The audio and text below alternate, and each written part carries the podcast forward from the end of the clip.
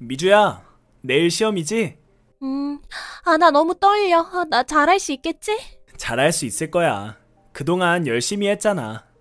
지금까지 공부한 것처럼만 하면 충분히 붙을 수 있어. 너무 긴장하지 말고 알겠어.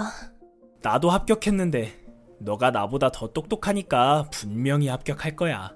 에이, 오빠가 더 똑똑하지. 그렇긴 하지. 뭐? 장난이고. 얼른 자. 내일 시험 보려면 컨디션 조절해야지. 응, 시험 잘 보고 올게. 응, 화이팅! 오빠, 나 합격했어. 뭐?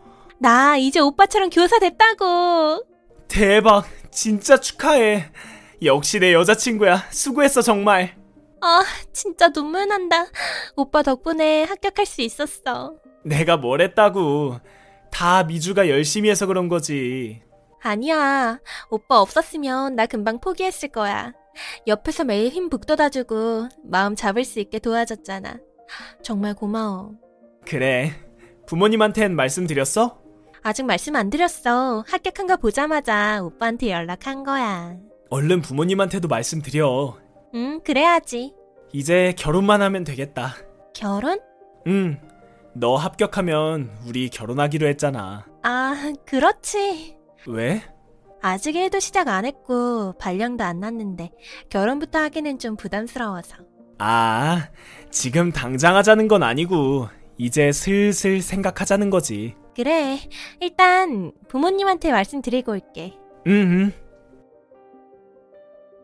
영준 씨 맞죠? 저 미주 엄마예요. 아, 안녕하세요. 제가 먼저 연락드렸어야 했는데, 죄송합니다. 아니에요. 미주 교사된 거 축하드립니다. 아, 고마워요. 그런데 어쩐 일로? 다른 게 아니라 우리 미주랑 결혼 생각이 있어요? 당연하죠. 예전부터 미주 교사되면 결혼하기로 했었습니다. 미주도 알고 있는 사실인가요? 당연하죠. 미주는 다르게 생각하고 있던 것 같던데. 네? 내가 보기엔 그쪽에서 혼자 결혼 생각하고 있는 것 같아요. 그럴 리가요. 결혼 얘기는 미주가 먼저 꺼냈는데요.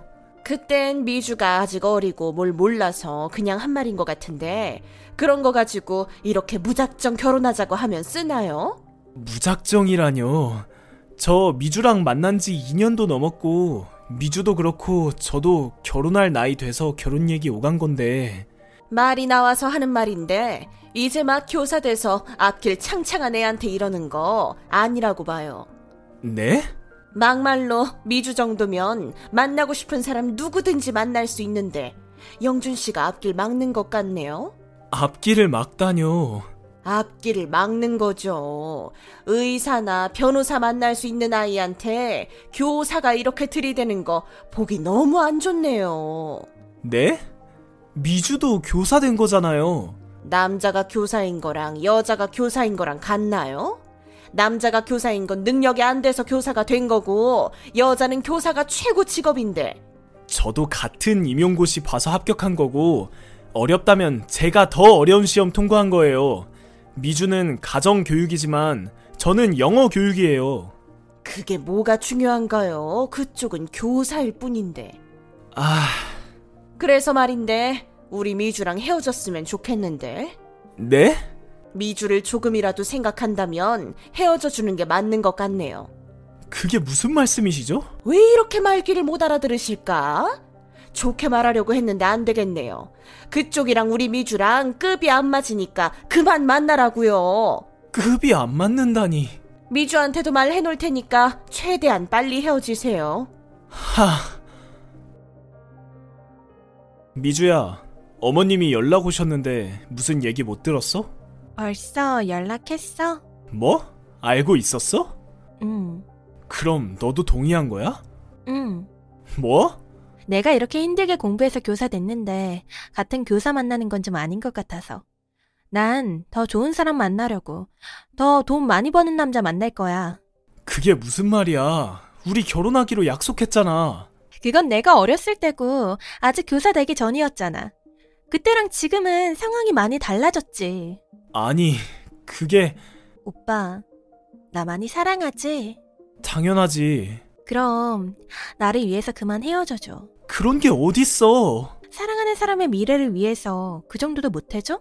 오빠 이렇게 이기적인 사람이었어? 아니, 이건 이기적인 게 아니잖아. 이기적인 거지. 하, 우리 깔끔하게 끝내자. 알겠지?